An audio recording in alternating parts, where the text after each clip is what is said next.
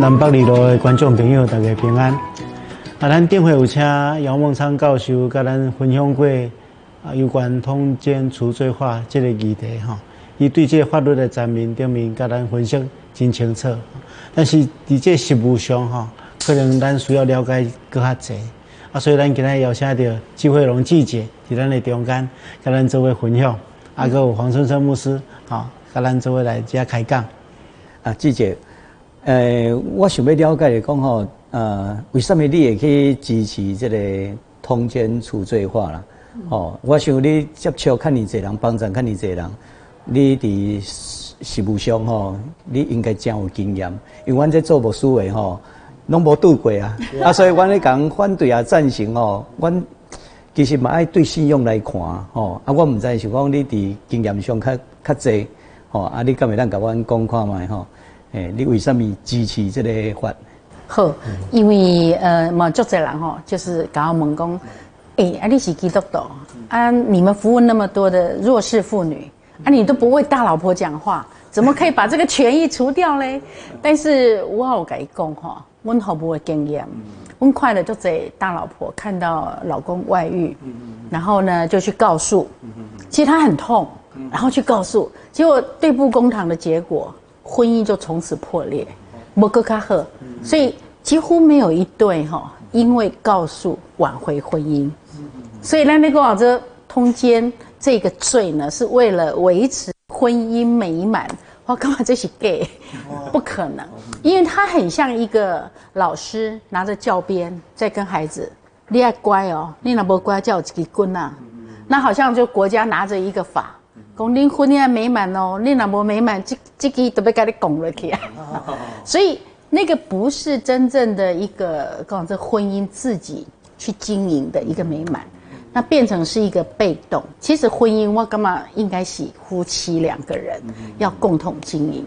那不能美满的时候，就应该要来面对，而不是到对簿公堂，还不好哈。所以我想讲吼，咱点这个法哈，勾子啊点这个法。从过去清朝时代，哎，迄时阵真正是为着讲这老公外遇娶三妻四妾无关系，老婆外遇的爱还。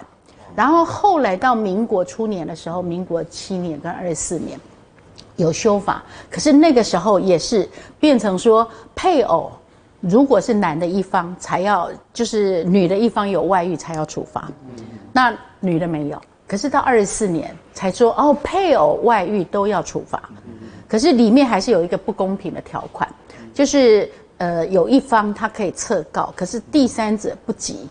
也就是说，呃，这个老婆如果看到老公，后来老公跟他拜托原谅，他就原谅他。可是他不能撤告第三者，那这个其实在比例原则嘛，嗯对。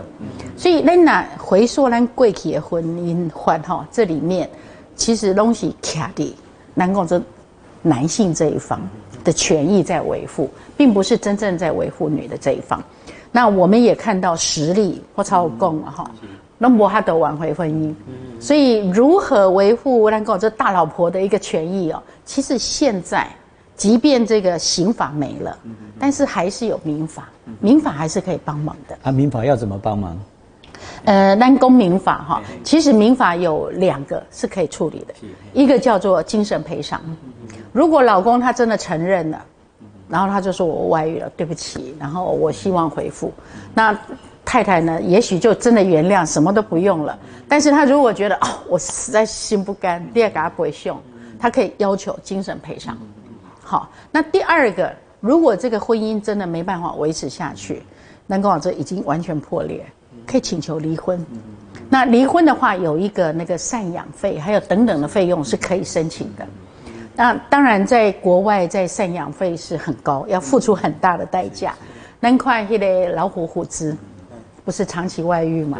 好，啊，以外遇的结果，因太太后来受不了了，就提出离婚诉讼。那后来呢？几乎他一半的财产全部都给这个老婆。好，那他就可以好好的过他下辈子的生活。那如果在台湾，我们赡养会，我们在实务的经验呢？哈，就是说，老公如果真的很有诚意，他真的会按按月付给他，或者是一次赔偿。但是也有很多老公就是跑了，就是他不愿意付这个费用。那这个我们在讲的那个补偿哈，就是说如何补偿，然后如何让这个老公愿意付。我觉得法法律上应该要有一些补救的一个一个事情，才能够让老婆的权益被维护。我觉得那也是一种责任呐，啊，你你嘛是要有对对家庭这个责任吼，补偿嘛是一种责任。但我是较烦恼的讲吼，特别伫这个离婚的中间，囡仔往往是被牺牲啊。哎，老师刚刚就我们也看到很多小孩子的权益是被牺牲的。那对簿公堂，有时候还要孩子作证。对，那这个孩子来讲是很伤的，因为对孩子来讲，我我也希望有爸爸，我也希望有妈妈，怎么要站到一边去？好，那选边站对孩子是最不好的。那第二个我们要讲的，就是说，其实双方如果真的要离婚，应该要有一个离婚协议书。那这个协议书呢，第一个要照顾的是孩子。就是说，将来孩子能不能探视爸爸或妈妈，然后谁要付这个赡养费，然后孩子以后的学费，他的未来都应该要写在那个协议书上。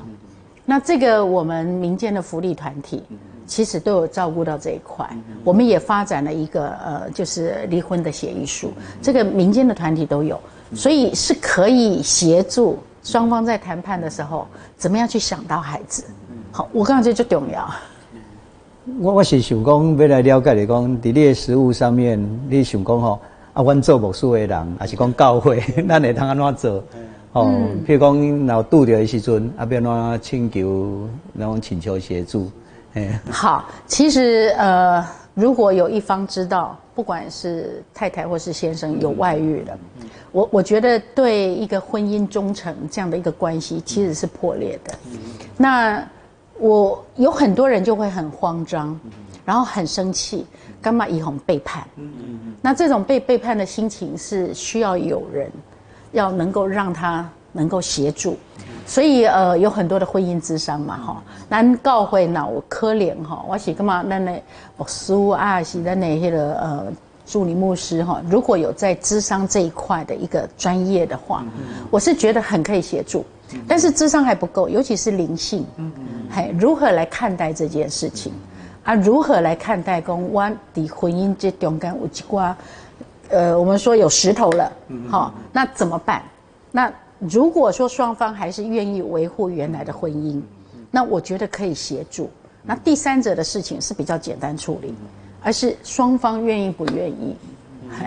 啊，所以我要是干嘛咱告回底这类婚姻之商上，我是觉得很需要，因为现代人真的太多的嗯，在婚姻上哈，要一路顺遂哈，我我觉得可能有很多的呃坎坎坷坷了，是需要帮忙的。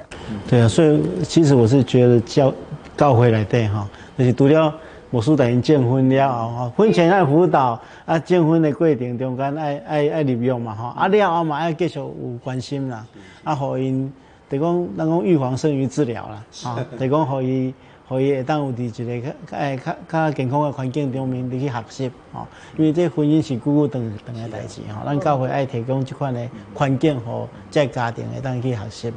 是，啊，其实我我常常看到我们的嗯妇女朋友们哈，他们在婚姻的路程也是常常会遇到很多的压迫。那可能不是只有来自先生，还来自整个家庭。嘿，因为女性可能会被要求，你要教够婆婆，教够囡啊，啊，你要煮饭，你要洗衫，好，啊，你要个探级，好，所以就现代的妇女其实有很多的压力。好，那如何在这样的婚姻过程中，我我比较站在女性的立场，如何看到自己的权益，然后又能够。呃，在双方的那个家事上，尤其是家事，是能够彼此分工的，因为家庭不是太太的，也不是先生的，是大家共同的，尤其是孩子也可以家事分工。好，而在这样的一个过程里面，呃，婚姻的忠诚真的是双方要去经营，而且要承诺。哎，因为我看到，如果真的有一方没办法了，那就应该要坦诚，嘿，不要欺骗。好，那坦诚才能够解决问题。对，也才能够说让孩子在这当中能够受到最少的伤害。呃，这个因为基本上伫教会内底吼，有个人对呃政府吼大法官将迄个刑法甲砍掉的时阵吼，因感觉讲吼，系啊，安尼会破坏婚姻的关系。吼，啊，我是想要问记者讲吼，你安怎看待这？要安怎甲咱的啊，嘛教会来兄弟甲因说明，叫因卖担忧啊，是安怎？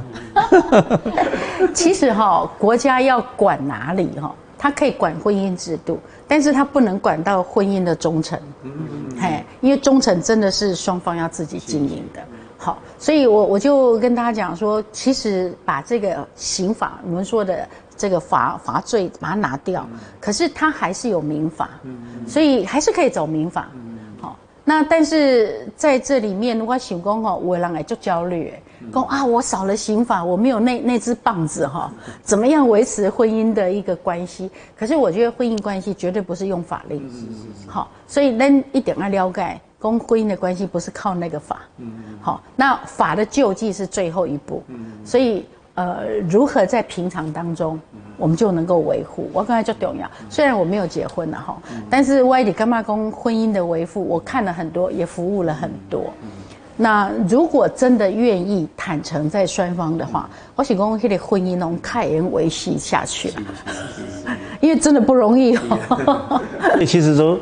婚姻的本质是爱啦，那这个爱不可能用法律去规范呐，它不能用法律去强迫你两个人要相爱嘛。所以其实，呃，回归到家庭的本质，婚姻的本质还是要，啊，双方要在这个家庭当中互相学习，彼此相爱，那这才是之。那维系家庭最重要的一个一个关键。像我想，牧师讲的就好诶吼，因为咱点点看到足侪人拢是讲要靠外力来维护婚姻，可是我讲不可怜。不可怜。对，但是当婚姻关系出问题的时候，可以找一些我们说专业的咨商师，或者是专业的家庭的婚姻咨商，可以协助我们。对，对，所以经常看到。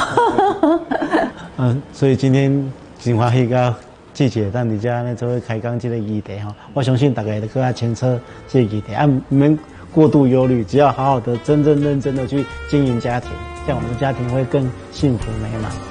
是，必须三家总要紧。是是是。